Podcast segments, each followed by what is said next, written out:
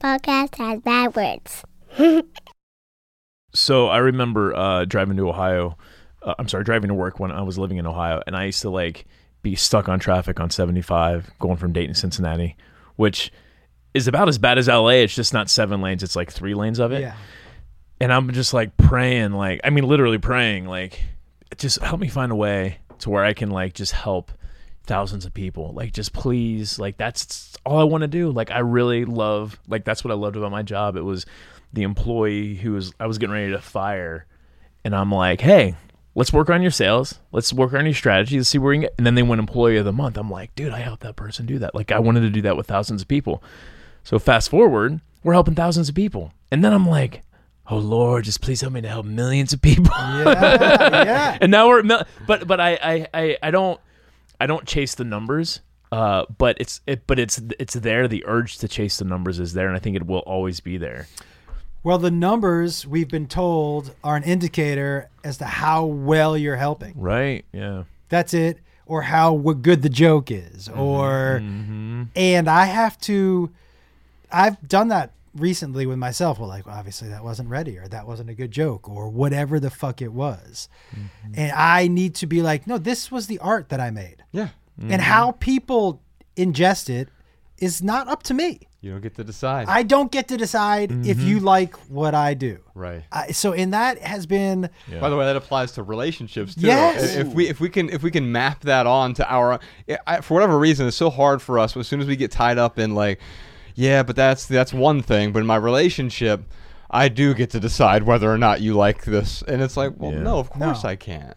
But that's really hard to when so much of your self worth, the way you're being told now, is what other people think of you. Mhm. But but it's so crazy. Here's the person, the people that I'm the most attracted to, not physically, but just like that I want to be around. Yeah. All right, this is gonna sound crazy. Greek guys about fi- uh, five. yeah, yeah, yeah. Five eleven and three quarters. Thank you. Unkempt hair. You know what I mean? Appropriately disheveled. Yeah. I'll tell you. So people that like, if you would tell me who do you who, in this world, who would you want to talk to the most? And this is gonna sound bizarre, Uh-huh. but if you, I said I would tell you, man, I would love a half an hour of Miley Cyrus, Yeah. and you would say why? I've never seen somebody who I feel like is more comfortable in their skin, Right. and I want that.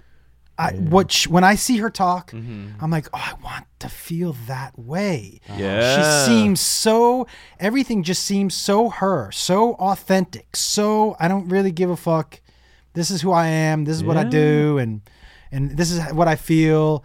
And when I watch so people who are that, so authentically themselves, whether I agree with them or not, Mm-hmm. I can't stop watching because I want that. I mm-hmm. want that feeling of Yeah, dude. yeah, this is the skin I wear and I'm cool with it.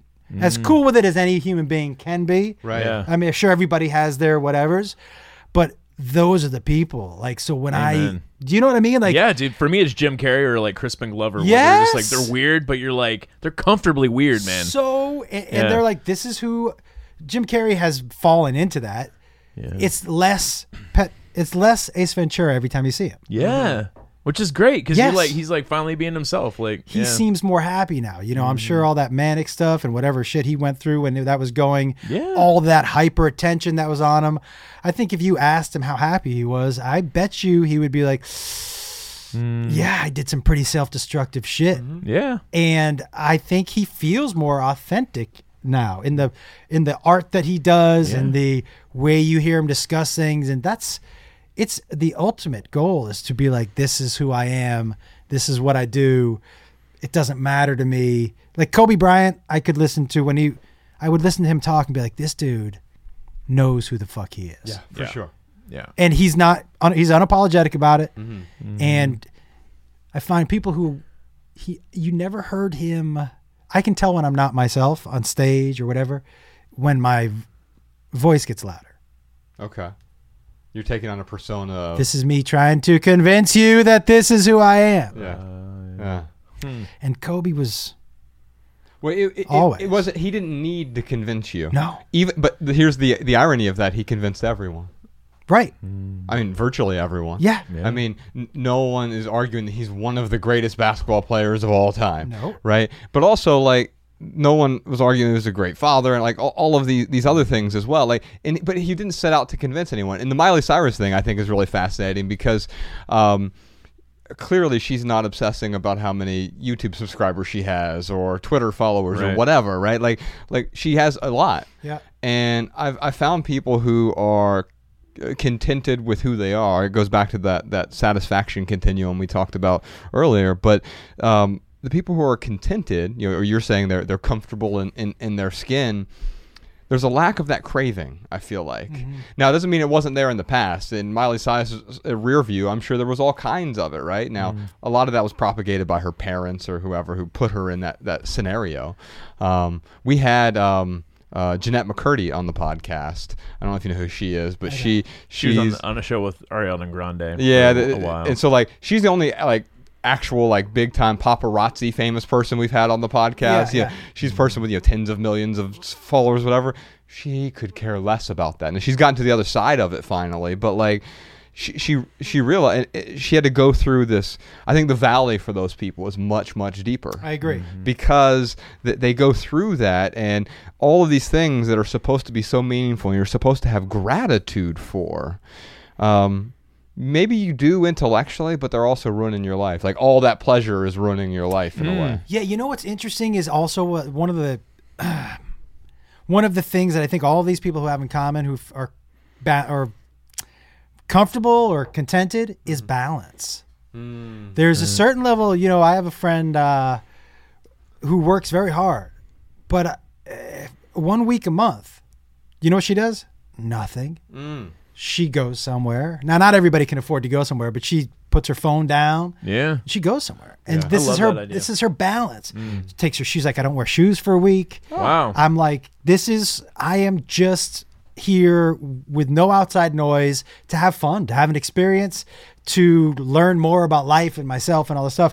But she said when i come back i'm always awake and alive and and reinvigorated because i have balance and so mm. I feel like a lot of these people have make sure they have balance. They make sure they're live they're living. Mm. Like I find a lot of these people are also living their lives. And the mm. times when I'm most uncomfortable or most unhappy is when I'm not living. Mm-hmm. I'm doing all the time.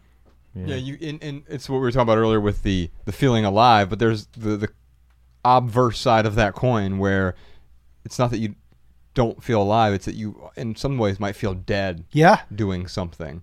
Um, are there any experiences you can think of where you're like, I feel dead when I'm doing this, or I just I, I, I feel like this is not me, the person that, that I want to be. Yeah. Um, okay. So I I love like I said I love doing stand up. I I really i it's my absolute favorite thing to do. And um I could feel myself uh, I, I worked on a show well I, I I wrote on Chelsea lately for a while Right.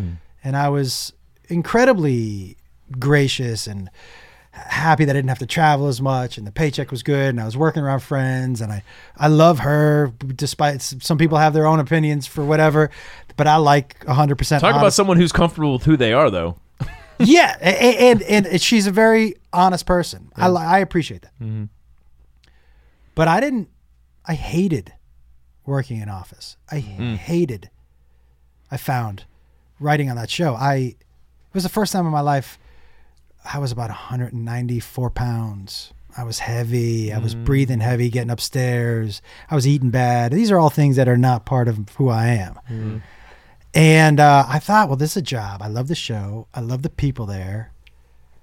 Ah, but when I was honest with myself, and I looked at myself in the mirror, and she even said to me once, "We're and I've known her a long time. We're walking up the stairs, and I heard her. She was behind me. I heard someone go, "Oh, your ass is fucking gross." I go, "What?" She goes, "What's happening? What's happening to your body? Get your shit together." And I was like, "Yeah, you're right." you're right. No, you're right. You're right. That's Uh, great. but That's great. but I was doing something I hated. Yeah. I hated being in that office. Well, this is I hated. I love her. Uh-huh. I hated writing for her. That's Yeah. not what I wanted to do. Right. But I had convinced myself I'm at home. This is what I should be doing. This is what I love to do. I, I love these people. I love being creative. Why do I fucking hate coming here every day? Why am I looking at the clock every day? As much as I hate traveling, man, I couldn't, I can't wait for 7 p.m. so I can get on stage. Like I, I the day fucking when I get there, it flies to get to my spot. Yeah. And that hour on stage, sometimes I'm like, have I been up here an hour already? I haven't even gotten to the jokes I want to get into. Right. Yeah. I lose time. An hour at that office felt like a fucking week. Mm. I just so yes, and I had convinced myself because I was checking all the other boxes. I'm home. I get to see my family every night. There's a paycheck. I'm working with my friends. I get to be creative. I'm happy. Yeah. I had convinced myself, and then Isn't that crazy, man? Well, I I think You got that checklist, and you're like, check, check, check, and then you're uh, that's the object A. yeah, Yeah. and then I looked in the mirror and I saw a guy who clearly wasn't happy. Mm. who clearly was I was smoking more weed at night than I ever had just to sleep. Mm-hmm. I was eating shit that I would never I had gotten to be pre-diabetic. Damn. I had stopped exercising. I was just shoving I was shoving my dislike for myself Mm. into my mouth. pacification. Yes. Yeah. Yes. The the so um well there's so many ways I could go with this, but like I'm thinking back to the compatibility or uh, discussion we were having, but but we, we say there's there's chemistry, there's compatibility, and there's love. It sounds to me like you actually loved the people. Yeah. You loved the idea of what you were getting ready to do, right?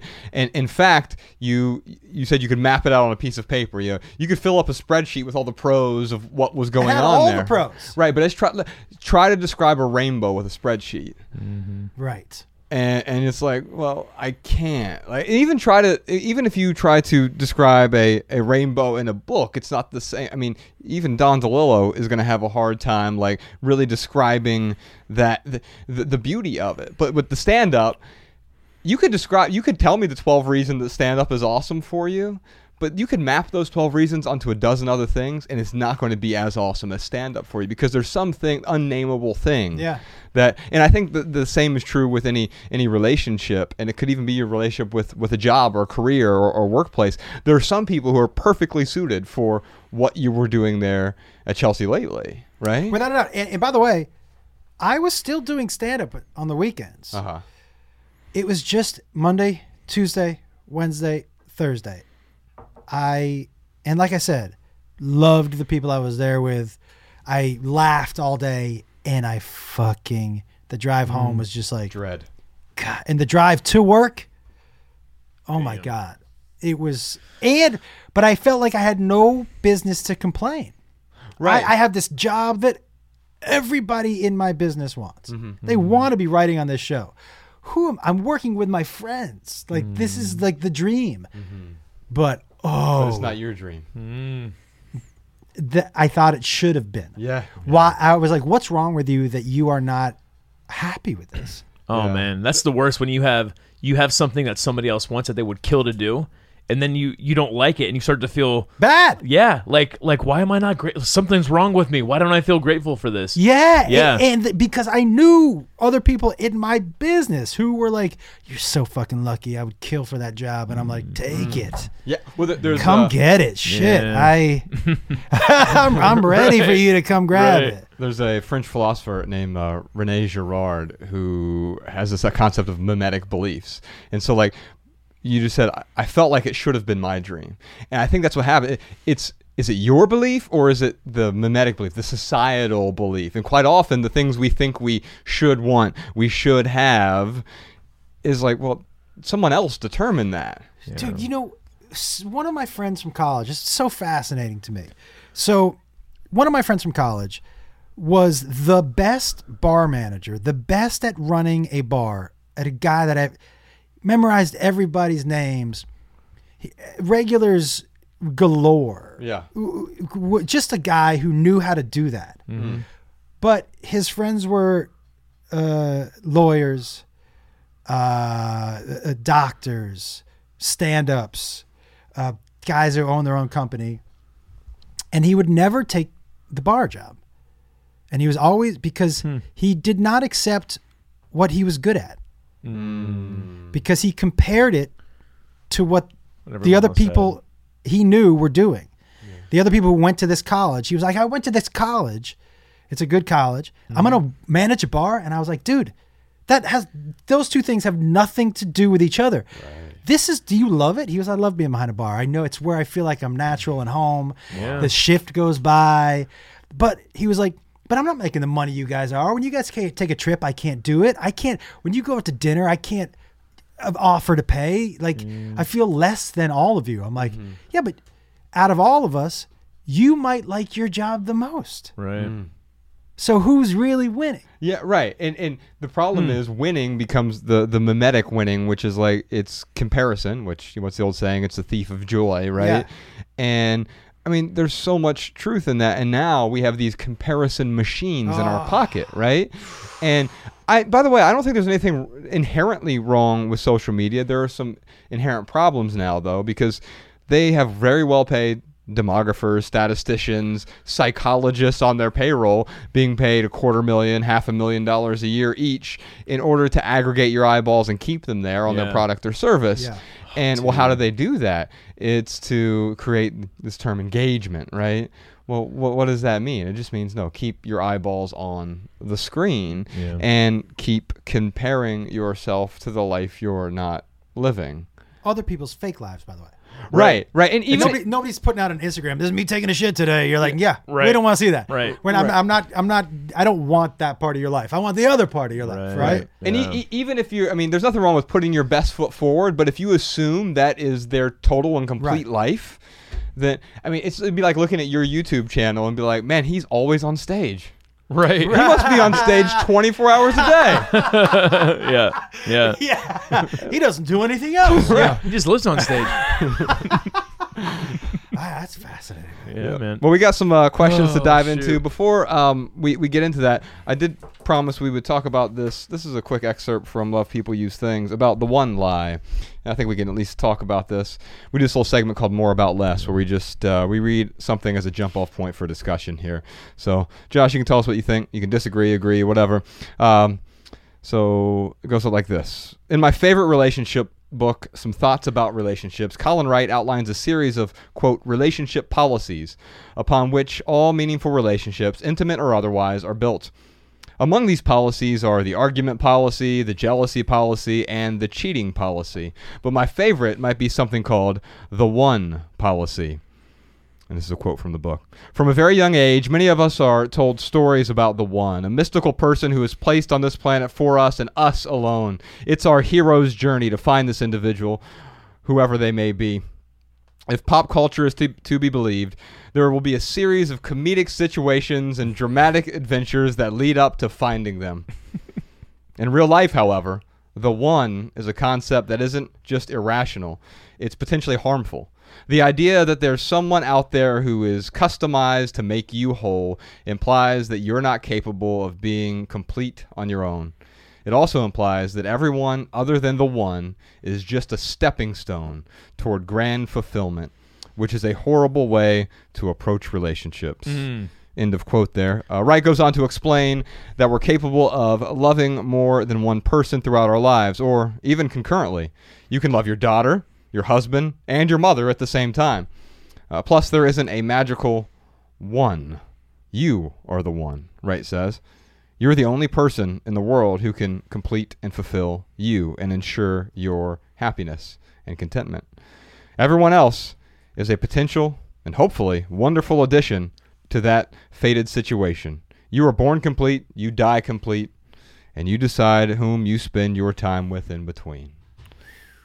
Good stuff. Yeah. He's I- good. The idea of the one and the and the more that you've discussed it here really seems like you're setting yourself up for failure. Yeah. Yeah. In a lot of because there's no such thing as perfection. If you go back to Aaron, who said he's perfect except dishes, that sounds perfect to me. Yeah. Do you know what I mean? Right. Right. right. If that's the only problem. that's the only problem. Yeah. So, like- dude, if that was the only problem between me and Mariah, I would do all the dishes Come on, all the time. Yeah. all of the time. Hell yeah. So, like, you, if you're like, well, okay, so I'm nine tenths of the way there. So if I get rid of this one, I know I can find the, the all the way. 10 Right. out of 10. Yeah, and so you, if you're in all of your life. I Uh-huh. think if you're always searching for perfection, you're always going to be disappointed. Yeah. Yeah. Right? I think, but we what we Absolutely. do is we settle, right? So like we find the, you know, that's almost always the chemistry up front, especially in, in romantic relationships. And so we find the point three three, and we try to uh, we try to uh, round Right. up to one. Right. That never works, right? Right. And because pretty soon the lack of love, lack lack of compatibility makes that chemistry like.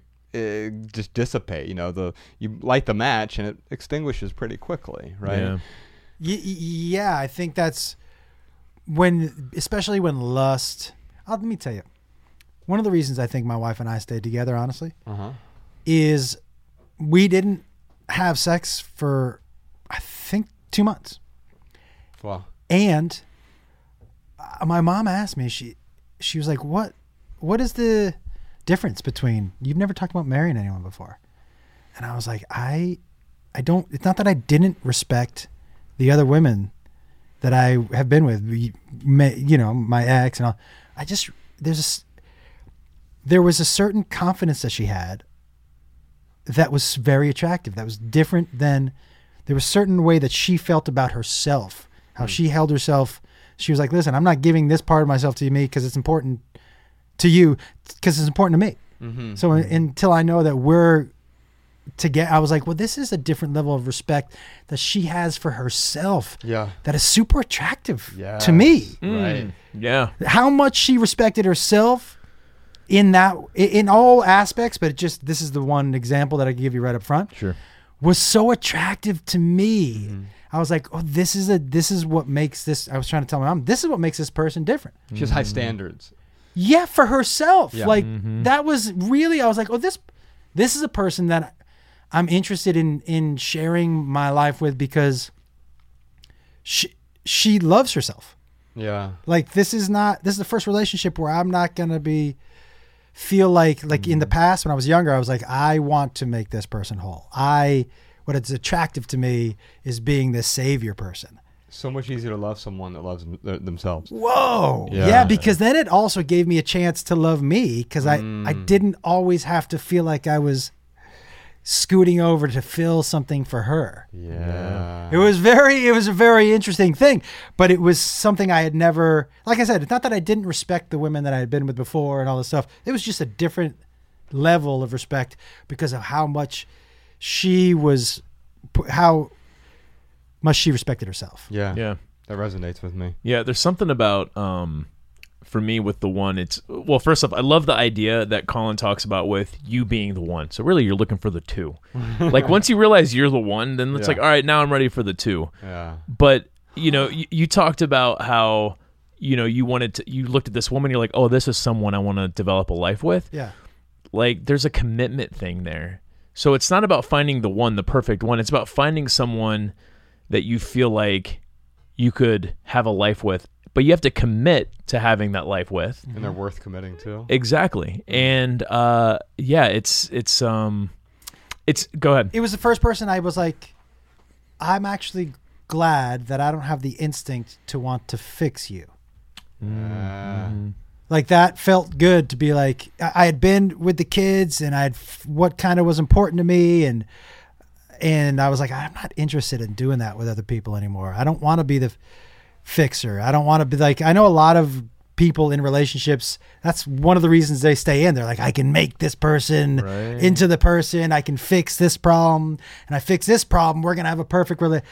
And I think when you're younger, you get in a lot of those relationships and I just was not interested. Yeah. And so when I felt like this is not what this person needs from me, that was mm. so weird. It was so different. Yeah. They were not looking to me to to fill a hole. That's what she said. Uh, but you know what I mean. She was not looking. That was not what she needed from me. So Right. it was. It was. That's what made her completely different. You both were looking for the same thing. You were looking for someone to start a life with, to to commit to and and pave the path pave pave a path forward together.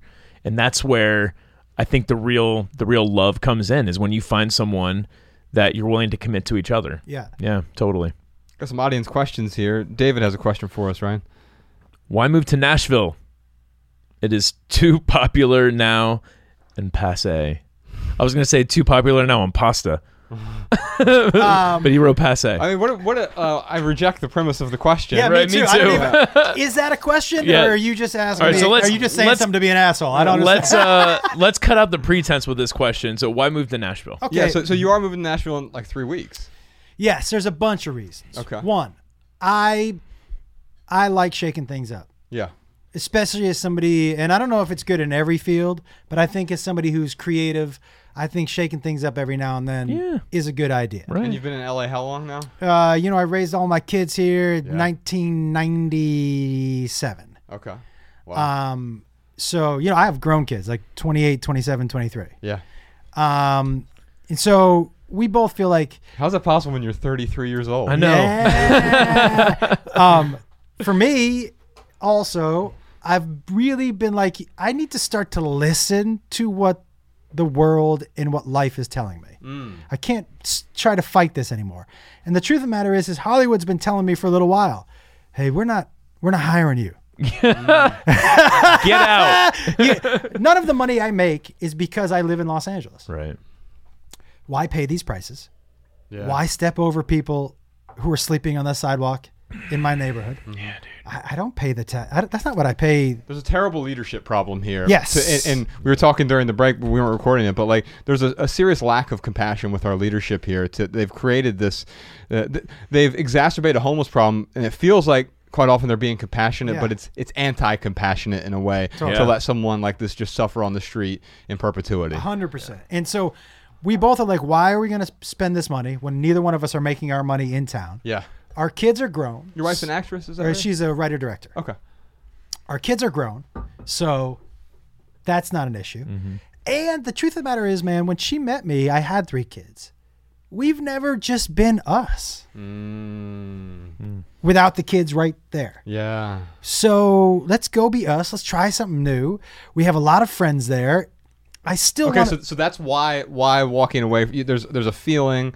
Um, the Germans have a word for this. It's called um, Ohrsprache.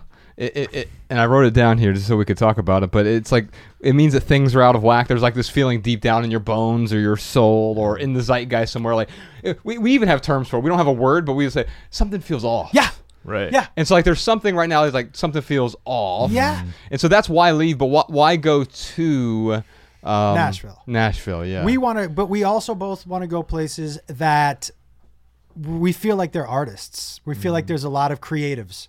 We both thrive there. We both feel like that's more of our kind of vibe. Yeah. So there aren't that many places in this country where you can go. Nashville really has become one of those places. There's a lot of creatives there. Yeah. Yeah. And, totally. and a lot of new creatives. Yeah. And it's still a smallish place. Yeah. And so we want to feel like that beginning of the and it's not the beginning everybody in Nashville we've been here for years I get it. But but this this rush of people leaving here and mm-hmm. going to different places to start new creative villages mm-hmm. is very interesting to me. It's mm. very exciting. Yeah. there's a lot of new things bubbling up there and I like to be part of new. One of the reasons that we sold our house in the valley one of them and moved down here is because I wanted energy mm. Yeah. I wanted I want to get to a place where I feel I step outside and I feel like a little bit of a buzz. Uh-huh. I like that. Yeah. So in Not Nashville, chaos, but energy. yes, energy. And so Nashville feels like it has now. At the same time, we just recently bought five acres in Joshua Tree. Hmm. The ultimate goal is when we're get we're looking at container homes. My wife loves all those. Nice. Mm-hmm. But the goal is to end up there in the middle of nowhere Yeah. And just live very plainly on this five acres. We love it. We love how quiet it is. We love how slow it is. Minimalist. It's very much, man. You've been up there. It's very Oh, yeah. like, and the people there live like that. yeah, Yeah. for sure. Uh, Ryan and I have been talking about this recently. Like we just had, uh, it's ten years this year. We've been doing the minimalist. Like uh, it'll be ten years in a couple months uh, Yeah. from now. But like, so we've been doing this for ten years, and and to me that that Ohrsprache word, uh, that German word, like it feels like it doesn't feel like something's off so much as like it feels like it's an end of something. Um, and I don't know what that ending is. Like we just finished this new film. Uh, it's our second documentary for Netflix, and then we've got a new book coming out. And so like it's like this ten year chapter, but in a way, I don't feel like it's the end of this, it feels like halftime in Yeah. a way. And so like there's this new halftime, and we've even been talking. Uh, in, in Nashville is one of the places we've even talked about would it make sense. We have a, a really good relationship with I don't know if you know Dave Ramsey, but they the money guy, yeah. Uh, his whole team down there. And so, like we've uh, we've we talked about, like, maybe it would make sense to partner up on something. And uh, Nashville, or they're in Franklin, but it's roughly the I same know thing. a lot of people in Franklin. yeah, yeah, Might as well be uh, Nashville. But the- Yeah. Franklin is the home of the most manicured lawns I have ever seen in my life. I drove out there. I'm like, somebody's lawn mowing business is, is killing it. yeah. So, so we've talked about that. I mean, we lived in Montana for a while. Um, LA makes a lot of sense for a lot of reasons. The reason we moved here three years ago is like this is where people go to tell stories. Yep. And we had our first documentary out on Netflix, and we're like, okay, we're, we're now working with them directly, and the people that we work with are, are here. Also, setting up a podcast studio made more sense here than in Missoula, Montana. It's Yep. harder to get people to come through Missoula, right? especially in the winter. yeah. And there's 12 months of winter. Yeah, I was gonna say, when is that not? what day is that? Exactly? Right, yeah. right. So, um, but what we've been talking about here is like this is there's there's some sort of halftime, and what does it look like after this halftime? Where do we end up, and and what are the reasons? I mean, obviously you want to consider things like cost of living, cost of housing are insane here, especially for for what you get. Um, Yeah. So but you are also paying for access to you have tremendous access here and I, one can make an argument that a big city like new york or los angeles are one of the best places to be a minimalist in one respect because you don't have to own certain things you can have access to it Yeah. without ownership if you live in the middle of joshua tree and you want to go to a sauna you have to own the sauna right Yes. uh, yes. uh, or you know if you want to go you know, wherever or you can sleep outside on a rock. th- there you go All right. pour, pour some water on it, and then yeah, right. Just baby oil yourself up and get some aluminum foil. yeah, and, and so like you have access to certain things in in a big city, but I think you found a com- comfortable medium with a place like Nashville. There's still access. It's still a city. It's a metro area, um, and, and yet you get to leave behind some of the things here. Um, I love I love less how you're like running from something, but you're running like you're running from LA, but you're running towards something. Yeah. and I That's think so important. Yeah, I think it's a good it's a good example for anyone where uh yeah, it's okay to run from something, but you got to know what you're running towards. Yeah. Um I will tell you, for me, the biggest thing that I'm for you. running from is that feeling of being on the wheel. Mm. I this quarantine has made me realize how unhealthy that was. How un- unhealthy I'm. Okay, I am without a doubt physically in the worst shape of my life. It's not even close. I am physically in the worst. I am mentally in oh, the best mentally. shape of my life. Oh, physically though, but you I'm- just talked about being 198 pounds writing. You're worse That- shape. Okay, Maybe that. all right. but, but at least I was still going to the gym. I'm with you. I'm with you. Okay. I haven't been to the gym since March 15th. We don't have access, and that's my whole point. Like, but we're I haven't been. I haven't been any. I haven't worked out at home. I haven't run. I haven't hopped on a bike. Zero exercise. Uh-huh. Mm. This is coming from a guy who was in the gym six days a week since he's been 18. Wow. Because I think I was always just trying to figure out this is gonna fix me. This is gonna fix me. This gonna- Mm. Mentally, I'm in a better place than I've ever been in my life.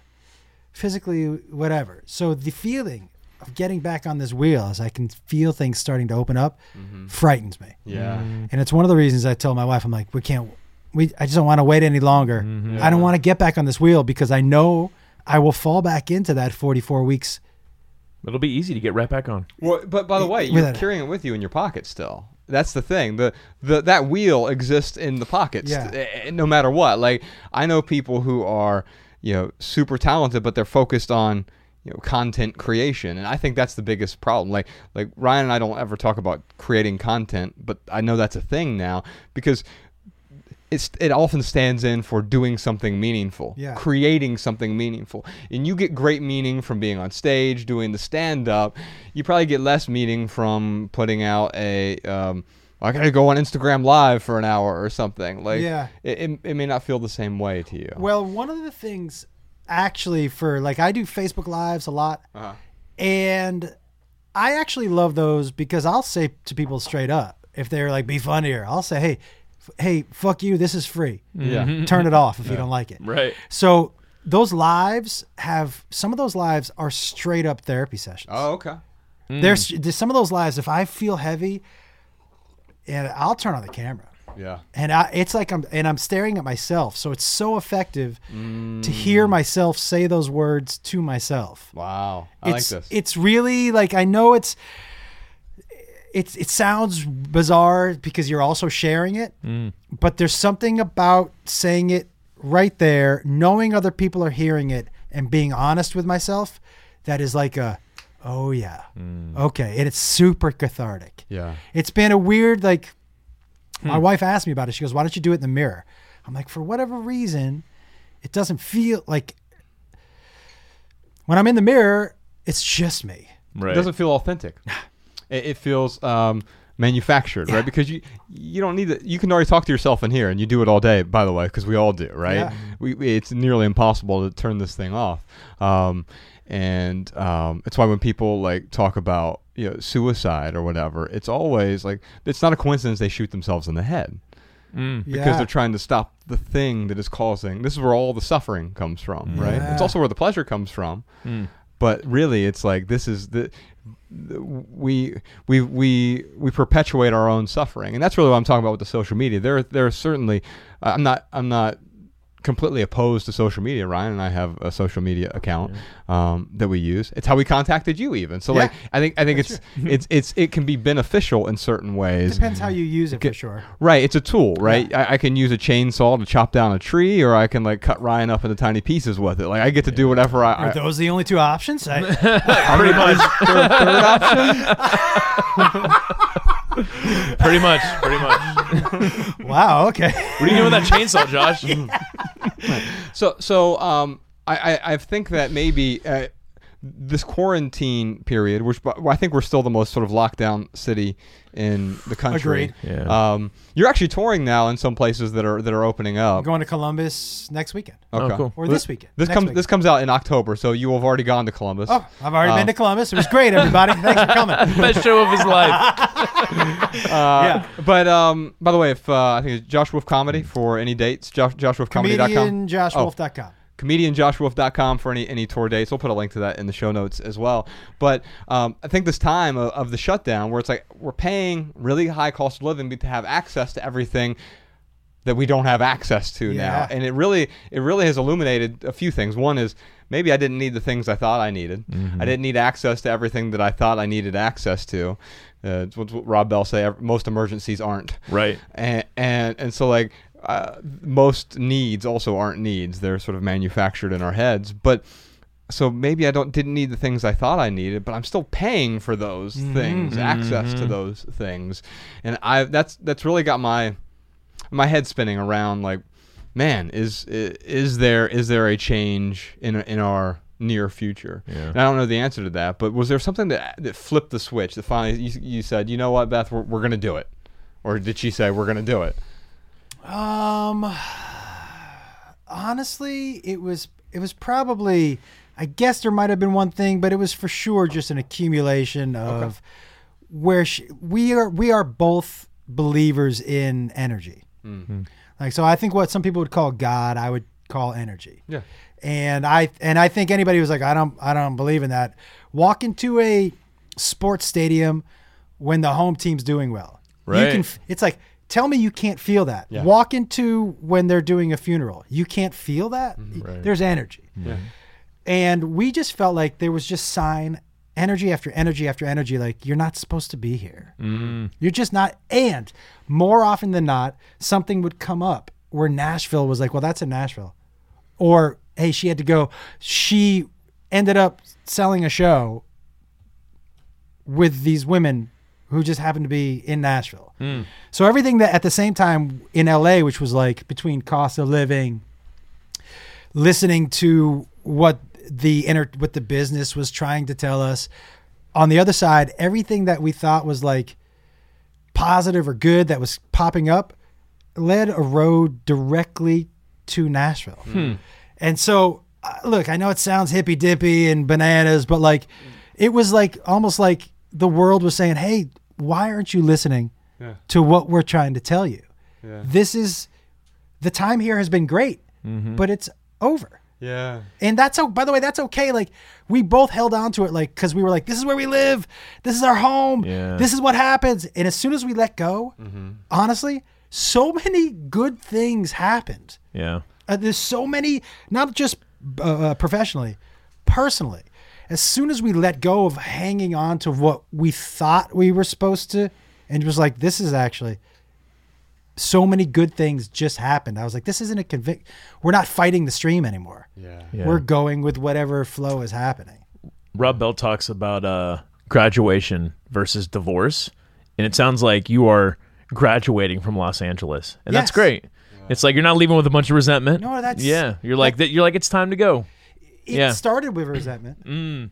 like Yeah. they're pushing me out they this that Mm-hmm. and then it now it's gratitude now we're like you know this is now we wake up every morning thinking this is i'm so happy for us this is going to be so good for us Yeah. instead of fuck these people Yeah. it's this is so good for us and it's really changed like i said our day to day in general and h- and things that are coming in that we're receiving Mm. are so much better and brighter Uh, you're speaking about Rob Bell. His new book is called Everything is Spiritual, and it's very much what you're talking about. He's a former mega church pastor who's sort of you know, gone through deconstruction, and I guess you would still call him a Christian, but Sure. like he and he was on the podcast recently.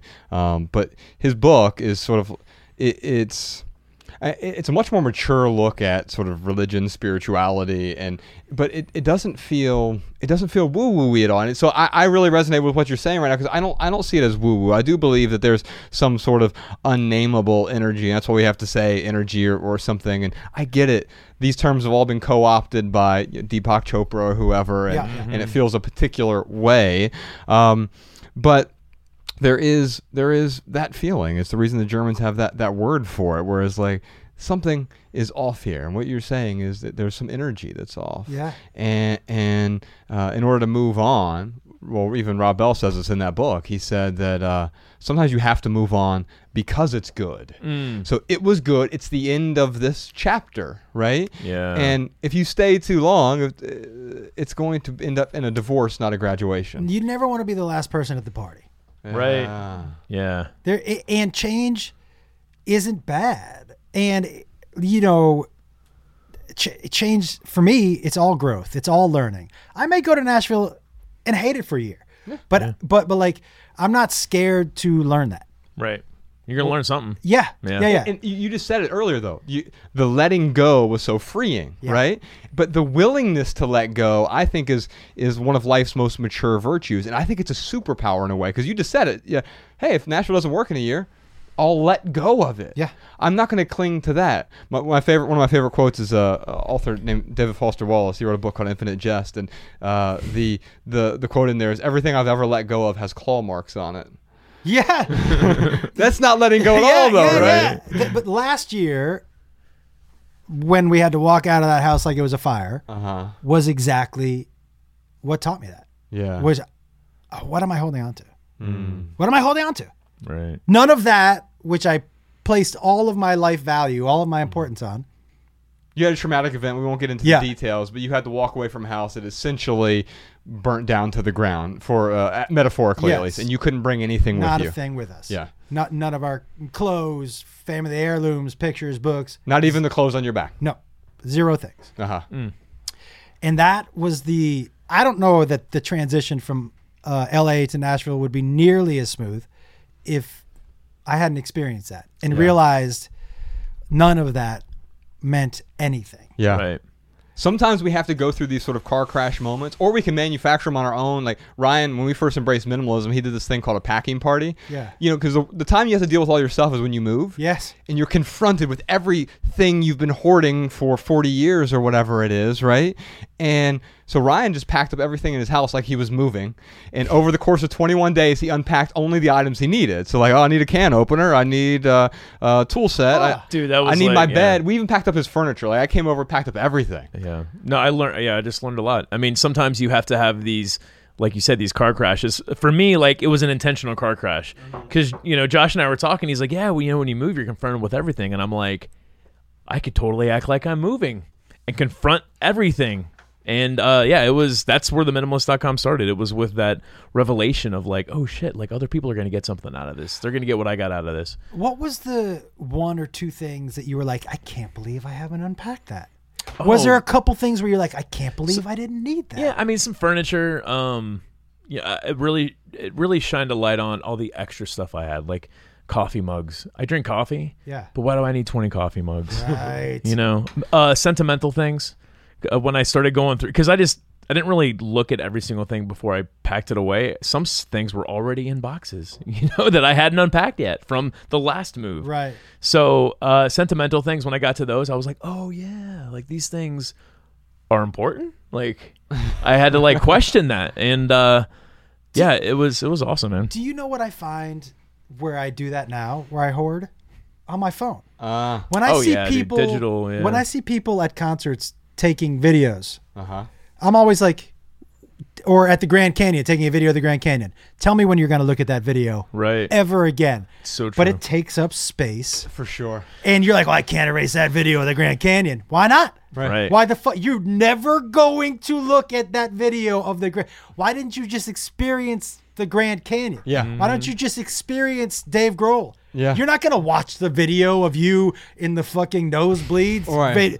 Ba- barely. or, or, or even if you want to. So, so uh, Ryan, last year I went to Sedona, this beautiful place with my He's like, wife. you gotta go. You gotta go, man. I've, I had not been. And he's at like, this "Can you send me a, a picture of where you're at?" And I'm like, "Yeah, I just googled the resort we were staying at, and, and because they have way better photos than I'm ever gonna Yeah, take." yeah. So I just Like, copied here's it what it and looks sent like. It to him. I'm like, oh, this is beautiful. And Yeah. it's like I realized I didn't take a, a picture the entire time because of that that the sort of digital clutter, and also like I'm not the professional curator of these things. If you really want to see the Grand Canyon after you visit it, you know how many drone videos in 4K there are on YouTube of that yeah, right yeah. now. Yeah. you don't need that. By the way, if you're if you're at right. Who the- would rather look at your little shitty iPhone Yeah, pictures yeah. of Grand Canyon?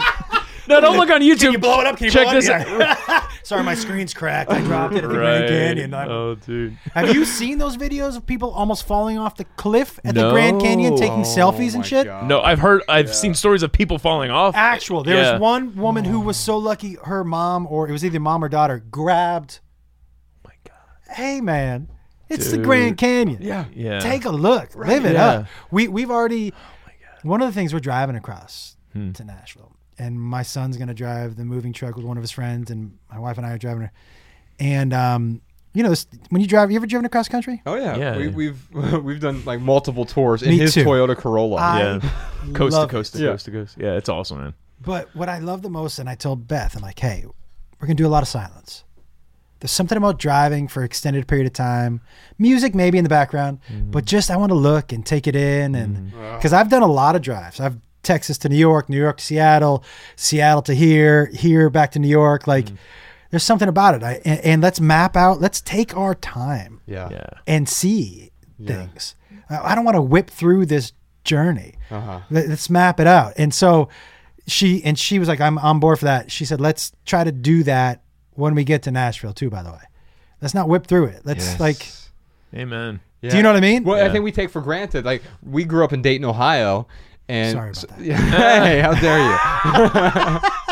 well, yeah, We turned, it, we turned out all right, you know. so did Shawn. Sorry about that, man. Sorry out there.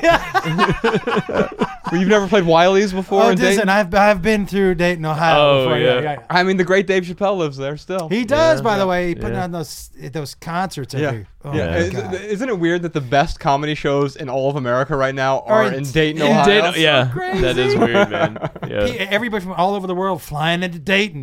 Yeah, I know. Bill Burr's here. Yeah. Louis C.K. I'm sure sneaks in there. Tiffany um, Haddish is there. oh my Common was there this weekend. That's crazy. Wow. Yeah. Yeah. Wow. Yeah. And so um, we grew up there, but there's like the best Air Force museum in the world is there because that's where the plane was invented, was in Dayton. And so, like, but you never go there when you live in Dayton. Yeah. In fact, we never went until like we go back to Dayton now, and I'll take, hey, you got to go to the Air Force Museum. I'm like showing people I bring with me. I'm like, I never went to this. Why did I go to this? By the way, the best park system in all of the country, Greater Dayton, Ohio. It's it is Really? Outdoor Magazine did this whole feature on their park system, best parks. amazing. And Yeah. I'm like, I, I never went to the parks ever when I lived there. Why? How many times have you been to the beach since you've been here? yeah, right. I mean, Right, uh, yeah, and, and like, and that, couple, that's couple the dozen thing. times maybe, but like I've been here three years. Oh yeah, I, I in the never. last three years, yeah. the beach here. Now I've been to beaches in other parts of the world. right. the last three years, I've Yeah. been to the beach here one time Oh wow. Wow. Ah, because it's here. Right. So what the fuck? Why am I going? Right. But when I go to Florida, I'm like, let's go to the beach. Let's go to the beach. I Yeah. live Yeah. Yeah, and, and so like we, we take these things for granted, but we can be a tourist in our own town. And I think I think what's incredibly important when- when going to a place, especially like going to a place like Nashville, is those first ninety days setting up that um, the the ritual of exploring. The one thing that I've done in LA that's really helped is every other Thursday, Bex, my wife, and, and I, uh, Bex and I, we we every other Thursday we take the day off and we go explore somewhere in LA County that we've never been before. And so like, it'll just be any, let's go to Atwater Village today. Hell yeah. And I it- still don't know where that is. exactly. I hear it all the time. Oh, I'm, I'm like, where the fuck so is that? glad I'm not the only no- one. I've like I keep saying I'm gonna print off a map of LA and all the little burbs and like memorize where they're at, but yeah, I have Century City. Uh, I have no. People are like, "Can you make it out to Santa Clarita?" Maybe. I don't know. Is that a day trip? I don't fuck. I I guess. Can you send me a, a Google map? I don't Is that know. Arizona? Right. yeah. Sun Valley is that in the desert? I don't know. Like, Right. I, yeah, Atwater But- Village. But that that that sort of like, and there's no expectation. It's just like, hey, we're gonna spend Thursday, and we're gonna go to you know, wherever Boyle Heights or Again. Uh, Yeah. And, and by the way, it's flops all the time. It's like, yeah, I've never been to Encino. Well, I see why now. Like, I could have told you that. but at least I need to experience it, Yeah, right? yeah. And and so like now we've done that, We- but there are some where we we we go back and like, yeah, that was great. We should do that again. And so Mm-hmm. um, I, I found that like setting up the sort of the ritual of exploration has made living in LA. A lot more pleasurable. Now the quarantine totally screwed that up because Yeah. like, you can't go anywhere even when you go Right. to. Let's go to uh, you know wherever we we'll go- Calabasas. yeah, let's go to Calabasas and do what? I know where that is. There you go. I do know where that was. We got a few more questions here. We should probably dive into a few of them. Hayden Right. has a question for us. How do I ensure my partner and I share similar values and beliefs? And then there's a follow up question from Michelle here. What should I do when my values and my partner's values simply don't align? So kind of similar questions there. Similar, but there's an important distinction here. So the first question from Hayden, Josh, she says, or yeah, she says, how do I ensure my partner and I share similar values and beliefs? I, I, I think those are two different things. So here's how I describe values versus beliefs. Your beliefs are a path that lead you toward your values. Mm-hmm. And so here's a good example for you. Ryan and I have the same or very similar values, Mm-hmm. but we have pretty different beliefs in a lot of areas. yeah. They're not so radically different as they used to be. But No, I I, mean, I used to be that's like true. hardcore Jehovah's Witness Christian. So I was very much like, I can tell man, Josh. Yeah, right. I'm like, man, Josh, you better, you know, God's gonna come back and kill everyone. You better uh, hope you're one that He doesn't kill. Yeah. yeah. But By the I- way, that's a that's a that's from a attention grabbing opener. Yeah. right. Really? I'd wake up to that text. yeah, Josh, how would you like to live? What? but we do have the same values. We just have different paths to get there. I Yeah. feel like, right? Um, we, Uh, by the way, uh, that's a lot of what's happening in America right now. The, a lot of the Oh, dude, divisiveness. different beliefs. People have the same values, but Yeah. refuse to accept other people's beliefs on how to Right. End up at the same Yeah. place. Right. Right. Well, and, and, and yeah. then of course they they rage as a result. Yeah. I- I'm going to force you to have my beliefs. To get to my, we, we're, we're going to get to the same place, but you're going to get there thinking the way I think. Yeah. That's so fascinating. I Yeah. hadn't thought of that. And so maybe I mean I hear this all the time with uh with different people talking about like the the election broke up their marriage. I don't give a damn who Bex vo- votes for. Like it doesn't matter to me because I know who she is, and if she happens to have a different belief. Of, by the way, a politician has never changed my life. Right. But let's Ever. no. No, I, I'm much more concerned about what's going on in my house than the White House. Yeah. And and unfortunately, I get it's the it's the infantilizing thing. It's like, well, I, yeah, okay, I do want someone to, who's going to be responsible to take care of me. Well, yeah, but I need to be able to take care of myself regardless. Well, the the politicians have tricked you into thinking you need them for the better life, mm. Right. and that they're going to change your life. And in my listen, obviously, there's some policies get passed that definitely change Yeah. can- people's lives, right? Right. But in general, they change your life through fear, Yes. through the through the boogeyman. They Yeah. change their they change your life into what might happen if you don't stick with me. Yeah. So it's not even talking about how they are going to do more for you as much as if the other person gets elected, then it's going to be just like Nazi Germany. Which, by the way, both sides right now are using that against each other. By the way, there's the the the the, the fear So I gravitate towards hope, Yeah. right? So when I mm. see hope messages, I'm like, this is what I like. Mm-hmm. But most people gravitate, their action they get is from fear. Mm-hmm. Absolutely. It's A, that person is going to take away some things that you already have. Mm-hmm. Nothing motivates you more than that, than mm-hmm. thinking that that person is going to not take away some imaginary thing, but take away something that I already have.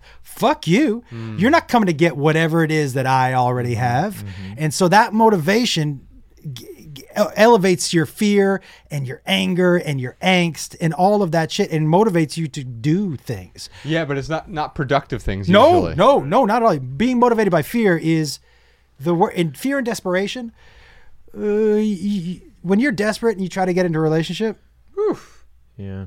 You can smell it. you can someone. smell it. Yeah. It's almost we're programmed though to react off of fear and desperation. Like you think about, you know, hunter gatherer type situation, you got a bear right next to you, like you got to react to that. yeah, But now it's like you you uh uh, you make people feel fear and desperation where they don't need to feel fear and desperation. Yes. But you know that that is the, the the feeling that you can get people to act on. Yeah, it's it's a flinch, right? Yeah. Uh, the guy we were talking about earlier, Julien Smith, he wrote a book called The Flinch, and uh, basically he says, you know, we're, we're evolved to like if some if you were to swing on me right now, I'm gonna flinch. I'm, Yeah. uh, There's I've, but now it's like my 401k went down one tenth of one percent, and we have a sort of uh, metaphorical flinch response to that. Nothing actually changed, but all of a sudden now I'm panicked in my mind. Should I sell? Should I buy? Should I?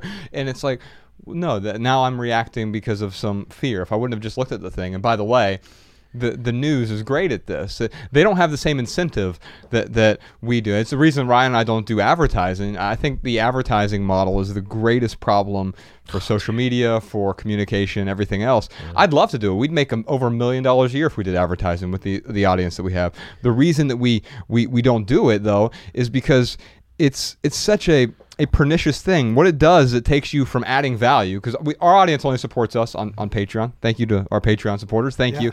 If they find value in what we're doing, but people support the New York Times, even or L.A. Times or Fox News or whoever, out of rage, and it doesn't matter to the New York Times or to Fox News whether you're tuning in for rage or Hate getting value. Yeah, Right. it, it doesn't matter to them as long as they have your eyeballs there. They can sell your eyeballs to the advertiser. Hate watchers, you know, you've heard Stern talk about people. Hit half of his listeners. He was like, if, if it wasn't for, Oh, yeah. I forget exactly when he talked about it, but he would talk about people who, ha, if it wasn't for the people who hated him, Uh-huh. his business would not be nearly as good. Like They did a survey. The people who hate listen to him listen to him twice as long. It's so bananas. it's the Glenn to. Beck thing.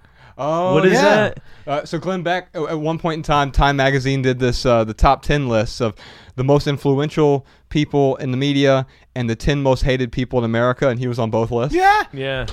I, I will Mm. tell you something. You know, you were saying earlier about. Okay, what what I talked to you earlier about. I- I've been taking a couple of mushrooms. Mm-hmm.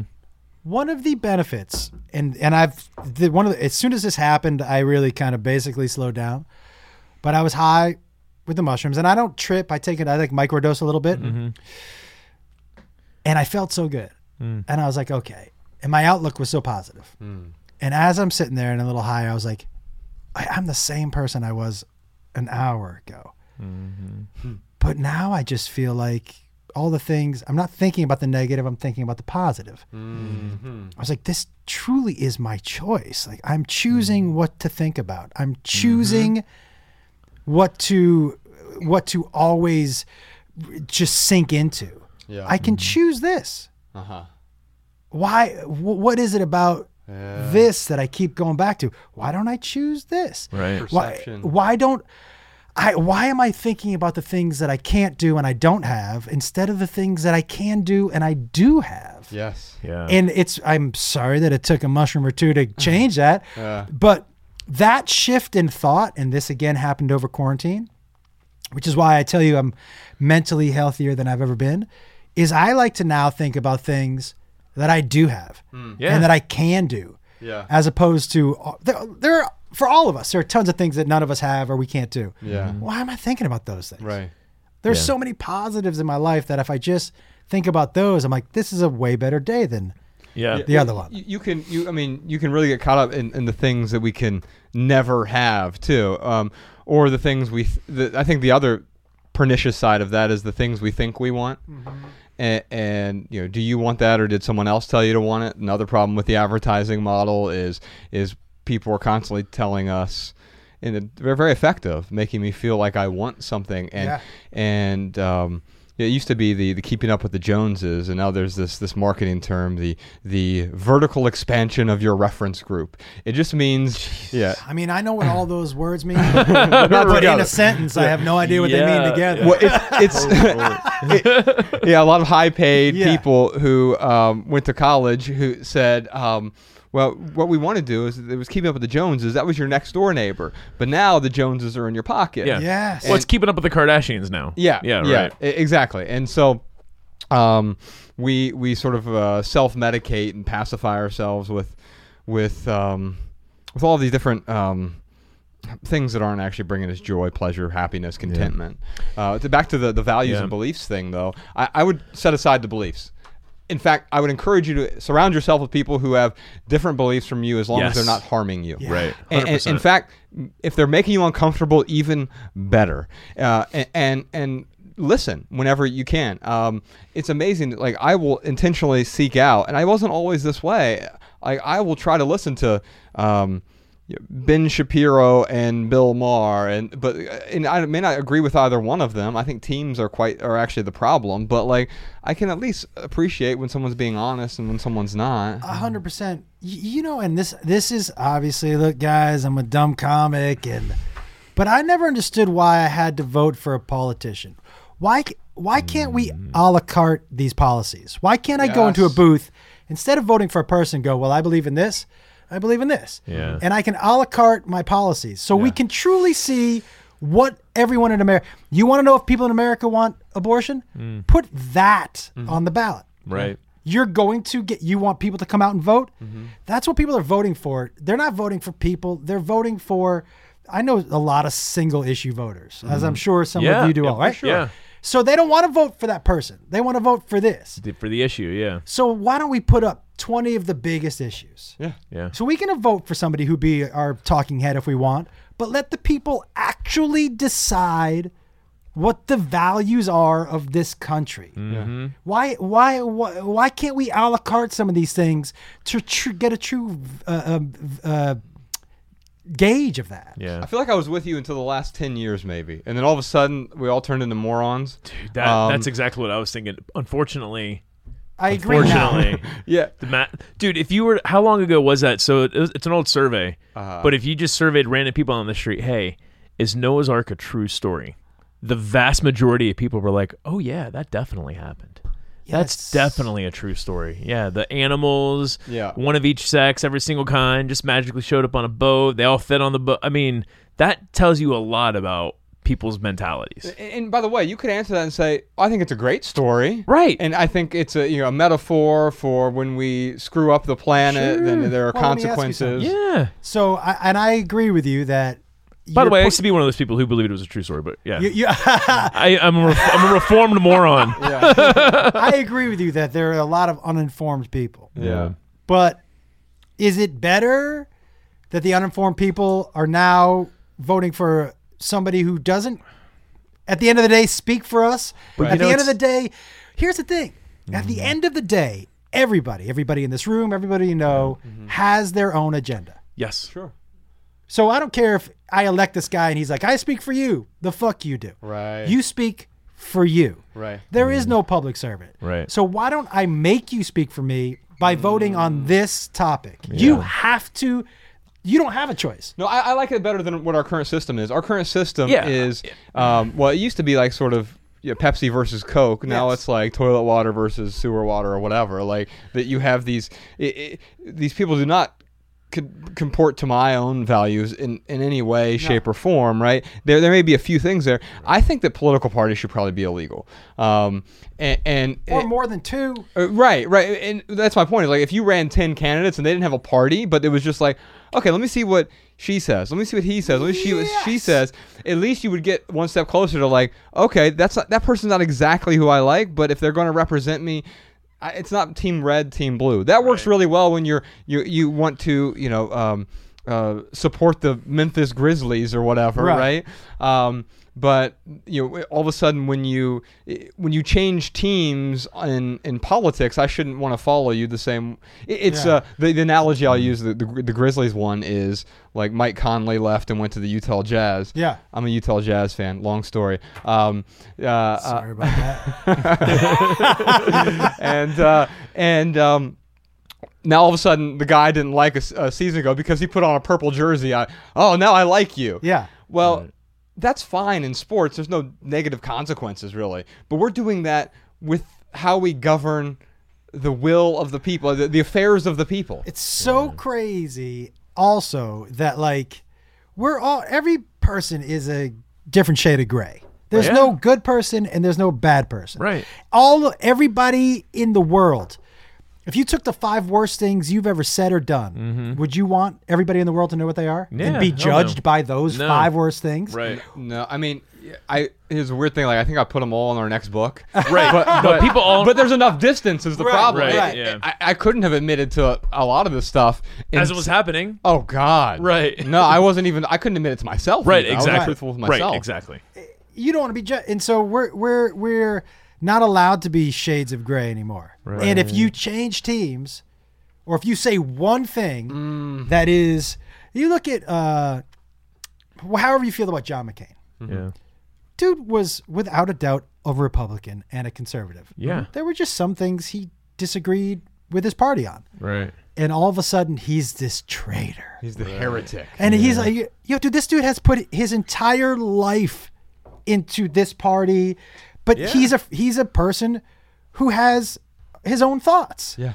And you're not allowed. All of a sudden, you're seen mm. as this fucking just terrible. Well, if you don't agree with hundred percent of us, Yeah. that's called a cult. Yeah. Yeah. That's dangerous shit. Yeah. It is, man. I I totally agree. So to get back to, to finish the values conversation, here's what I'll say to both Hayden and Michelle and anyone else who listen to this. You want you do want someone who shares similar values to you. Yeah. If you don't have that, Yeah. you're gonna have a bad relationship. Period. if if your partner is not willing to sit down with you and have a conversation about your values, well, that right there is a very clear sign that they don't value what your values are together. Yeah. So uh, ha- they need to have a conversation. We have a, a But they also can't force their values. No, of no, course not. No, Yeah. but, no, but no, you- I think most people don't know what their values are. Right. Um, and so like Ryan and I on our website, it's free, theminimalists.com slash V. We have a, like a values worksheet there because uh, what we've identified is like four different types of values. So like there are some that are more important than others. But the I use the analogy of a house. When you build a house, you need a foundation. So you have foundational values, Yeah. right? Those are the most important because without a good foundation, you just sink into the earth, right? And then you have uh, structural values. So like you know the beams in your house, they hold the house up. Those are also important. Maybe not equally important as the foundation, but they're they're second most important. They're different kind of values. Um, and we go into all this on the worksheet. But and then you have surface values. Like every house needs a facade. It beautifies it, makes it nice, and and uh, it also keeps the weather out, etc. Yeah. You have surface values that they're also important, just less important. And then we have imaginary values. And that's the biggest problem. We think we value all of these other things, but they're not actual values in, at all. In fact, they're the obstacle. They're the fence Yeah. around the house that prevents us from Yeah. from getting. I value how all. many likes I get on Facebook. I value how many followers I have. Like tho- those are yeah. Yeah, that's those, a those facade are imaginary values. that has no effect on your life. Yeah. Right, a- a- or a negative one, right? Right, yeah. no positive effect. Um, and so um, I think you, with what we're talking about here, the foundational and the structural values, I think they're really important to share, to have quite a bit of overlap. The foundational values, they should probably all be the same. Um, the the structural values, you're going to have to have some compromise, and that's okay. Every relationship has some some co- compromise, some sacrifice. I used to kind of be against those things because I think I'd I'd sacrificed my values, and that's what we don't want. We don't want to sacrifice our values in a relationship, but we do sacrifice something for someone else in our life. Mm-hmm. Yeah. I'm sure you sacrifice for your wife and your kids all the time, and you certainly have in the past. Yeah, they owe me. Is that what I'm supposed to say? Yeah, exactly. he's like got a he's got a piece of paper in his pocket. Like, you want me to tell you what they owe me? Let's see here. Peter has a question for us, Ryan. What are some good ways to check in on an introvert during difficult times without overwhelming them? So, Josh, this question is for you. Uh, don't. Yeah. I mean, I'm the biggest introvert I know. I, I spend, I, mean, I have a wife and a daughter, and I spend 70 plus percent of my time alone. Mm-hmm. Um, Well, some introverts don't like they need help, but they won't ask for it. I'm, I don't think you're that type of person, but I think that I do. I know- do struggle with it though. Yeah. a little bit. So yeah, I, I do see where this question is coming from. But I literally like Josh has called me before, and he's like, "Hey man, uh, I'm having a rough time. Um, you're not gonna hear from me for a week, and don't call me." And I'm like, "Okay." Like, Yeah, if I you mean- need that time, man, like that's That's the key, though, man. Yeah. You just hit the nail on the head. It's being understanding of the person where they are, right? Yeah. Well, what does compassion mean, right? It comes from from two words. The the the, the Latin "cum" come. Is that Latin? I didn't know. I, I didn't know I spoke Latin. which ironically means to be in. his bedroom is covered in Latin. I have a Latin bed sheet. That's nice. and then uh, passus, which means uh, it's the same root as passion, which means to suffer. So compassion just means to be in suffering with, someone.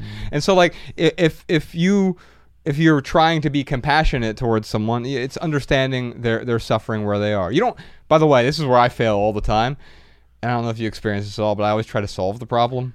Uh, Yeah. yeah. I'm like, Yeah. oh, uh, wives comes to me. Look, I'm, I, I- you know, I just uncovered some trauma recently. Here's what you should do. Well, great. I've got the three step solution to fix this. Right. for you. Yeah. And I've learned over the last year or two specifically to really just step back and, and listen. And, and that's the compassion. Yeah. And you don't have to feel the suffering with them. That, that's empathy, right? The, the feeling whatever someone else feels. But being in the suffering with them is is quite often all you need to do. Bear witness. I.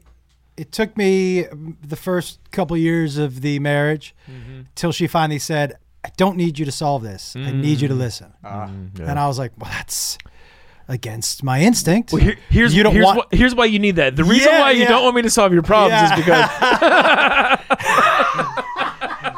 yeah, it was. Uh, I was always in solution mode. Yeah. Right, well, you saw it as, as binary. It's like if you, you saw it as like the, the handyman coming to, to fix or the plumber showing up to fix the faucet, right? Mm-hmm. But eh why would you tell me there's a problem if you don't want me to fix it? Exactly. yeah. Where where it's like what there is a problem, but the solution is you listening. Yes. Ooh yeah. A- and man, that's it's still hard for me now. It's like you call the plumber and he shows up with a chainsaw. See, there's a 30s for a chainsaw.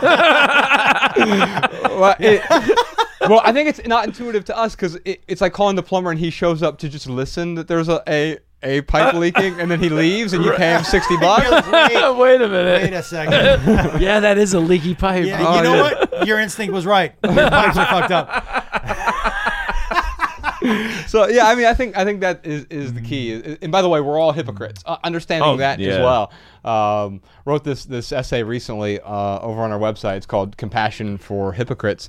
But um, the the I think the first line of it is the man who protests capitalism using a chains or using a ch- I got chainsaws in my. Oh my the god, there's who, a fourth.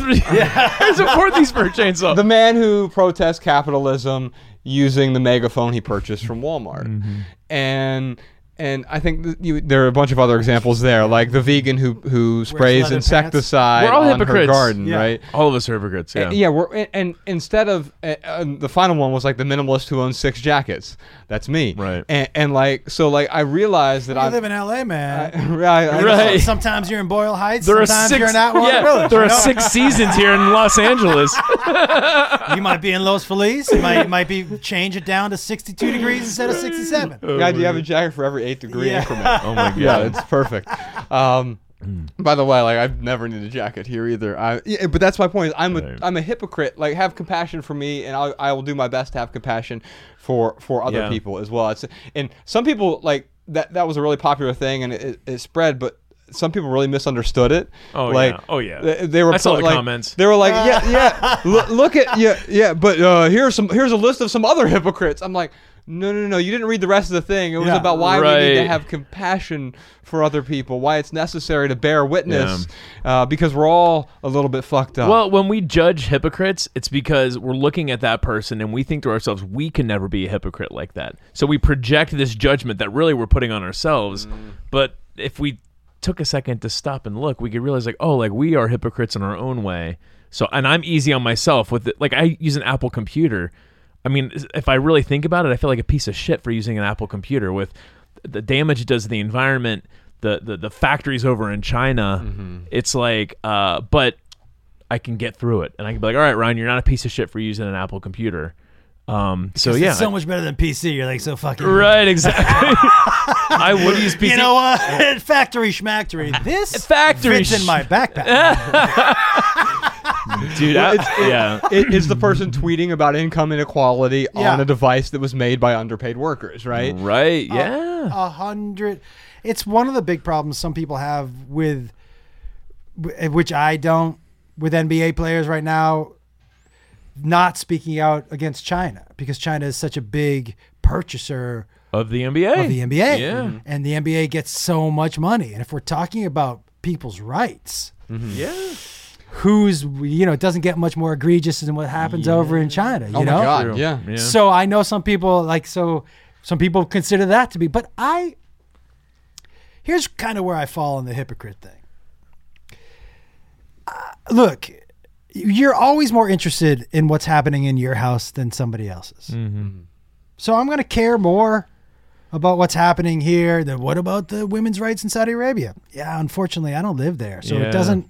If I'm being honest with you, We didn't evolve to It- care about. yeah. Yeah, it doesn't other side of the resonate. We don't have the capacity to care for every single problem and Y- every yeah, single. it doesn't resonate. It doesn't resonate with you. Can you wait one second? I have to. There's a dude I'm supposed to hop on a Zoom with at one. I just Oh. want to tell him it's gonna be 1:30. Well, Yeah, yeah, yeah. All right, cool. Hold on one second. one second. Yep. Cool. Well, I'll just keep talking real quick. Um, so let me get back to Peter's question here. As an introvert, let me. Oh, yeah. Let me just say this. How do you Um, want to be approached, Josh? Yeah, I, I, as an introvert, that's the irony. Is like I don't usually want to be approached. But what if you really need help though, and like you're struggling asking for help? Right, but I think it's up to me to determine whether or not I need help. Right. Yeah. Uh, here, here's the problem. Like, So maybe that's the way to approach it. Hey, uh, I see you're going through a rough time. Can I help? Yeah, I think that's a bad a bad way to approach it. Actually, I, I don't Okay. think I don't think ever asking someone how can I help is useful. Um, I, I think maybe I shouldn't say ever. That's wrong. But I think quite often um, it's best to ju- if you really want to help someone, Yeah. know who they are and Mm-hmm. what they need, and just try to help in that way instead of asking how you can help. Um, now, how do you get to know who they are? Um, You spend time with them. You have these these discussions. You identify what your values are, Mm-hmm. and if you do that, then if someone needs help, you can say, "Hey, I'll, I'll listen. I'll, I'm here to listen." So maybe yeah. So maybe it's opening up an opportunity to listen. Yeah, Yeah. Instead of flat out saying how can I help, yeah, listening to the person, then maybe they might, you know, signal a way for you to help by Yeah. just listening to them, or maybe that's all they need. Yeah. yeah. Let's move on to. Sorry about that. No, No, you're all all right, good. man. No uh. Leslie has a question for us. How do I find a middle ground with a partner who is completely intractable? Intractable. Josh, thoughts? Shawn, First of all, Google intractable mean? intractable. Yeah, I have no idea what that is. like, Uh, I mean, I think it means completely. you want the do you want the explanation of intractable? yes, Yeah, what is intractable? Intractable means that uh, you get they don't budge. Okay. Oh. he's, They will he's not our budge. resident grammarian. Okay, not yes. budge. Google grammarian too. Yeah. so He's a she's former a- English teacher. so how do you deal with someone who won't budge? Yeah, and it's, I don't. I, how do you move the unmovables? Is what you're uh, asking. Okay, so me. personally, I don't deal with people who won't budge. If this is their partner, that's hard. That's a hard pill to swallow. Yes.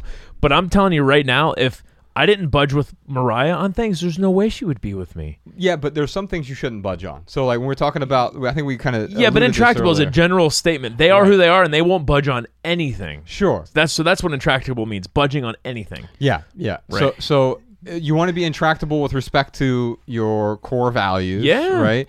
But you need you want to be as fluid as possible with respect to everything else. You said earlier you like to get uncomfortable. Yeah. Uh, well, there's there are several good reasons to do that, even though in the moment it's not the it doesn't feel like the best thing necessarily. I'll tell you right now. I it, when my wife, if she said, "Can we try this?" My answer is always yes. My answer, if you say do you, can, you want to try, do you want to do? My answer is generally always yes. If it's something I haven't done, because how do I know I don't like it if I don't do it? If I don't look it, if I don't taste it, if I don't see it.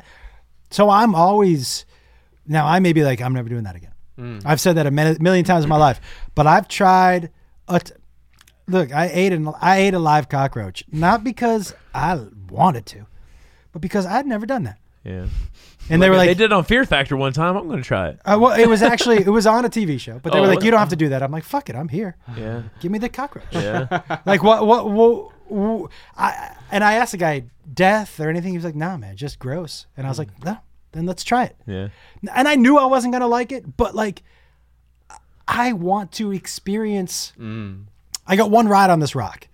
So basically, I can look back and go, I stuck on this lane my entire time. Mm-hmm. But what kind of fun is that? Like, Yeah. why not open it up? I, some of my best stories about about shit I didn't like. Yeah. But it's a great story. And looking sure. back, it's an experience. And what a great thing for the three of us to talk about. We all did this thing we didn't like, but the experience itself is was oddly enough good. Yeah. It was good. Something the three of us experienced and can share together and all the shit. In it, boy, it was terrible. But out of it, man, Yeah. aren't we closer?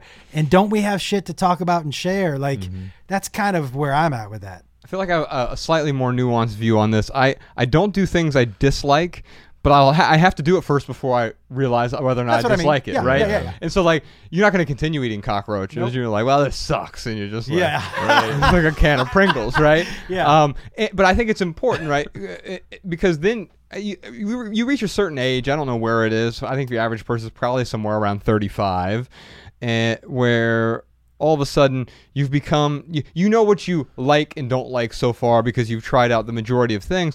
And if you want to expand that then you're going to have to get outside of, you've developed a nice comfort zone.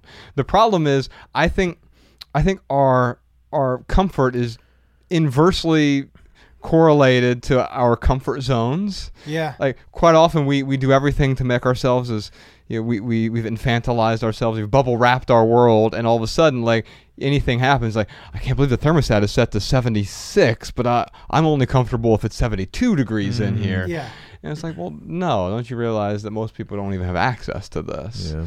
What? Yeah. right. Who are those people? So how, how does Peter what, or I'm sorry, Leslie. How does Leslie? What does she do with her partner who is in? Tra- how does she help her partner be tractable? It's so, but like without knowing if they're married, if they're Yeah. dating, like there's so many There's a lot of unknowns. yeah, unknowns. If this is somebody you've been married to for 30 years, it's too late. Yeah. Do you know what I mean? You're- Right. But it's not too late to walk away. And I think that Right. that, that willingness to walk away, um, you know the movie Heat, Robert De Niro's character, he, he, he says, never bring anything into your life you're not willing to walk away from in 30 seconds flat. And well, I don't subscribe to that exactly. Um, I do apply it to virtually everything, even my marriage. With re- every month, Bex and I ask, "Hey, do you still want to be in this?" Every month, and um, How'd it go this month? so far, so good. There's three days left. Yeah. Um, it's like renewing our contract Yeah. monthly, right? Yeah. And uh, what I've learned from that is that's what real commitment is. Uh, commitment isn't signing a piece of paper. How well does that work out? There's what do they say that that you know roughly half the marriages end in divorce. That number's actually going down because people are getting married a little bit later. But the same number of marriages, arranged marriages, also end in divorce. So like it just goes to show you that hmm. like there are there's a type of person who will make this work and there's a type of person who will not make it work on average. There are obviously extenuating circumstances there, but yeah, half the arranged marriages do just as poorly as half of the non-arranged marriages. Is is there a way to show an intractable person the benefits of trying new things or trying to budge on certain things? Like I think about Josh going to movies by himself. Like I, I looked at for the longest time. I looked at that like I, that is so weird. Like I would never do that. And then I started to see the benefit of like oh, like Josh actually likes being with himself. I wish I enjoyed being with myself. I'm gonna try that out. Hmm. So like, how do you you know? Is there a way to show them the? Maybe there's not a way to show this you know Leslie's partner the benefit, but I, that's where my mind would go if I was really trying to get someone to budge. Is like, how can I help them see the benefit of what I'm trying to get them to, to budge a little bit It's on? always by showing, never by Yeah. telling. Right. Right. It's the experience. Absolutely, yeah. You just got to try it. I never I never leapt up and said, "Ryan, go to the movies." You're a on your weirdo if you don't go to Yeah. the movies by yourself, right? Yeah. But I, with you, I'm always envious people that go to the movies by themselves. I'm like, I wish I was that comfortable with myself. yeah. I wish like And you So- can be. I started going to dinners by myself, What? I know, dude. I'd be eating at the table all like, and it used to be at the bar because like at the bar it's okay to at be by bar, your- it's okay. it's okay to be by yourself, but at a regular table by yourself, that's that used to be weird to me. So on the road, Yeah. obviously by myself a lot, but I always eat at a bar. Yeah, mm. I always eat at the bar. It just feels more communal. Right. Communal. right. Right. So I'm not by myself. I'm with these. With these people. ladies, I'm, I'm having dinner with twelve other people. Yeah, what's up, man? but the people of it, but at a dinner by yourself, I I still haven't done that. That's Try it out, interesting. man. Try going to a movie. By, have you ever been to a movie by yourself? Yeah, probably. I Yeah. can't think of the last time. Yeah. Yeah, Certainly not. but try going to recently. dinner by yourself. Yeah, I mean, don't knock it till you try it. Like you said, man. No, I'm gonna give it a run. Yeah, I'm gonna give it a run for sure. well, maybe Why not right now with COVID, but He's Actually- definitely not intractable. that's right. Yeah, no, dude, I'm ready for whatever. He's totally tractable. Yeah, yeah. yeah, I mean, I, I- it- ultimately it comes down to you can't change the people around you, but you can change the people around you. And and I wouldn't I wouldn't be focused on trying to change them. You can you can, as Josh says here, you you can. Uh, demonstrate an experience you can demonstrate the benefits for the person mm-hmm. but you can you, know, you can drag the horse to water put a gun to their head they're still not necessarily going to drink it even if they're thirsty Right. josh wolf thank you so much for being here today Guys, yeah, man. I can't tell you how excited I was when I got this invitation. I slid up in his dms Yeah.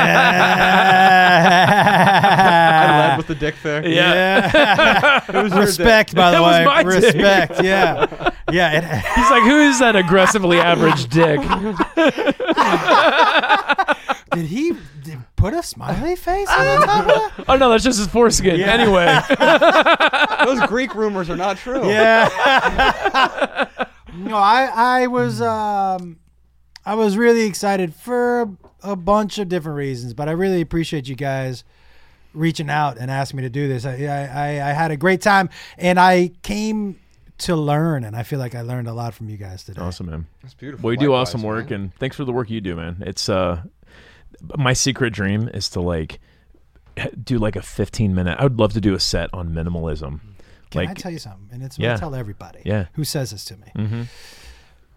Do it one time. yeah, It's it's my it's basically my motto basically for anything in life, Do but it one stand up especially. yeah, Do it one time. You know, it's what's so fascinating about this is like Ryan's a natural. Like when we first moved to Missoula, he became the lead in a play. Had never been in a play Oh, in his yeah. life. He stumbled into being a lead in a play. but that's the that's the type of town Missoula is. Like, there's a lot of Yeah. culture per capita, and like you just accent. You go to a game night, and all of a sudden you're like, oh yeah, I'll be the lead role in that play. Sure, yeah. Like, Like 25 night play. Yeah, yeah. where's I'm the ready. where's the easiest place in Los Angeles to do an open mic? I mean, throw a rock, dude. Really? Okay, all right. There's coffee houses. There's where you don't have to you reach out. Let me. All right, dude. I All can. I can. Uh, it won't be 15 minutes. Nobody wants to hear somebody who's never No, done stand up five. for 15 minutes. Yeah. Yeah, right. But it'll be 5 I'm you, minutes, yeah. which Yeah. will feel like 15 Forever, minutes. yeah, Yeah, which yeah, will yeah. feel it, yeah. Okay. you'll be two minutes in. You're like, is this not over yet? oh boy! But it is. Um, I love the fight or flight. I love Mm-hmm. the no parachute feeling Mm. with that being on stage gives you. Like when you walk on stage, it's it, the, it, the best, the closest thing I can give you is fight or flight is Mm-hmm. okay, be funny, dude, Yeah. because you you got to be on this stage for sixty minutes. yeah. Uh-huh. So you better get this shit going. Dude, well, and there's no, it's not like, hey Tommy, do the, do the guitar riff. Right, The- the- right. No, mm, no. that's it. Well, when we go on stage, every single time, I am so nervous because I'm like, what the fuck are we going to talk about tonight? Yeah. Like, what are we going to do? But then, like, we start getting into it. I'm like, oh, yeah. Oh, yeah. I know how This to is do what I this. do. Like, this is good. Yeah. Yeah, yeah. it- it's funny because like we can get on, on stage and talk in front of fifteen thousand people. I Mm-hmm. can't imagine getting in front of hundred people trying to do stand up. The weird thing is, after we do an event, like it's just a normal event, and if we do like a hug line or something afterward. People come up and they're like, "You guys are so funny. You should be comedians." I'm like, "Oh, you don't understand comedy." Like the, the, the you came here not expecting to laugh. yeah, That's why it's funny. yeah, if you had come expecting to laugh, those jokes would not have landed. Right, on us. Yeah, right. yeah. Yeah, exactly. And so like, yeah, we have an hour talk and there's like six punchlines in it. Right. Like, y- y- it's not the same thing. You don't want to hear a punchline every ten minutes. Or, Do you know, I used to, until very recently, I used to, before I walked on stage, the last thing I would say to myself is, tonight's the night they find out you're not that funny. Mm, Tonight's the night they find out you're not get in there. yeah. and it just went. It almost shot me out of a cannon Mm. onto the stage, and I don't know if I needed it or I. I don't know, but I used to always tell myself, "This isn't the night. You Mm. fucking, you're gonna be funny. Don't let him find out tonight's the night." Yeah. Wow. Yeah, I don't know if I needed it, but I haven't had to do it the last couple of years, but I needed it for a little while. Well, you've got some great I love it, stand up. I'm gonna Yeah. encourage our audience to check out your YouTube channel. We'll put a link to Yeah. it in. What's your? Do you have a favorite special that you've done? Uh, Like- Father of the Year. Yeah, I was gonna say Father of the Year is definitely like that's yeah. Father of the Year is That's my. It's because it's just basically one giant story about my son challenging me to a fight. Yeah, mm. right. yeah. and and like and remembering doing that with my dad and Dude, all that other well, stuff. it reminded me of my younger brothers. Like I've got the older brother mentality Oh, yeah. that they'll never have on me, and I don't. I I like hang on to that. I hope they're not listening to this because they could all kick my ass. there is an older brother mentality. They're like, I got an older brother mental, older brother mentality, and I remind them every time I see them that I could kick their ass. not if they need But that I- smack. You right, can. that's true. Right, that's true. They're coming for you. Right, that's right, dude. That's right. yeah, yeah, yeah. Where else should we send folks? You know what? I um I've my brand I've really sunk into what I'm comfortable with and my brand is fun and weird. And so I do two shows on my Facebook fan page Okay. on Mondays and Tuesdays that are free. There uh, no advertisements.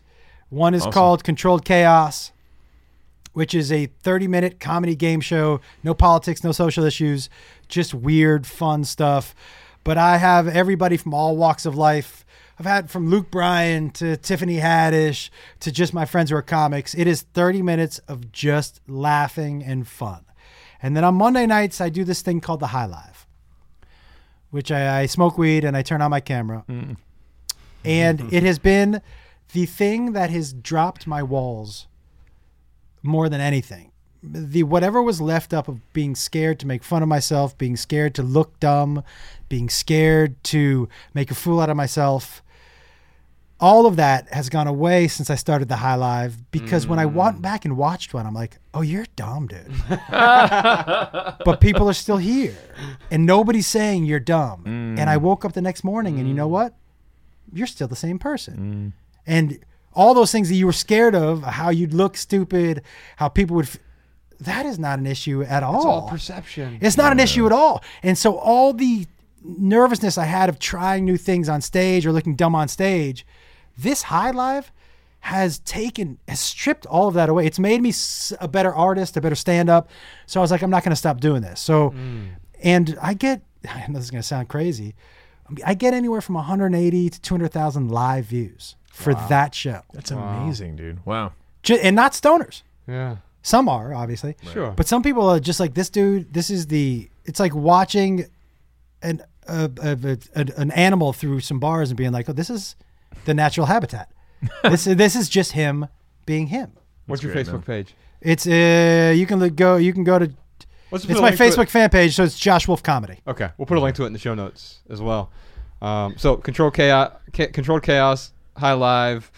We'll definitely send them to your YouTube channel if they want to see uh, clips of your stand up. Some that's a I think a hilarious sort of entry point into what you're doing. Yeah. Yeah, and I, I, I look. I wrote a book about being a single dad. That's out there too, and uh, I got a lot of. I got. I've just sunk into doing what I, My work now is only the things that I have fun doing. Yeah, That's awesome, it. man. that carrot is no longer that appealing, right? No, You, we. you've eaten so many of them. At some point, it's like, wow, that I don't didn't even fill- like carrots. That didn't fill me up. Yeah, I'm He obviously hasn't tried carrot cake. delicious. I'm a stoner. I've had carrot cake. Yeah. Josh, thank you so much, brother. Yeah. Appreciate Guys, thank you. so much. I really appreciate you. having You're me. awesome, dude. Thanks. All right, y'all. Love people, use things. We'll see you next time. Thank you, patrons. The Minimalists.